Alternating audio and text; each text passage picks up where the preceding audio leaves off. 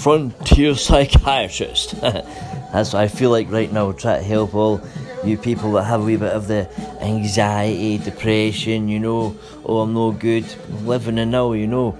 Think of the future, that's anxiety right there. Think of the past, oh, that's depression. Think of them both, oh, fuck me, man.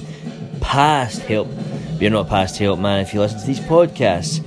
A laugh with you, man. You know what I mean? It's like nothing serious, everyone's taken lightly.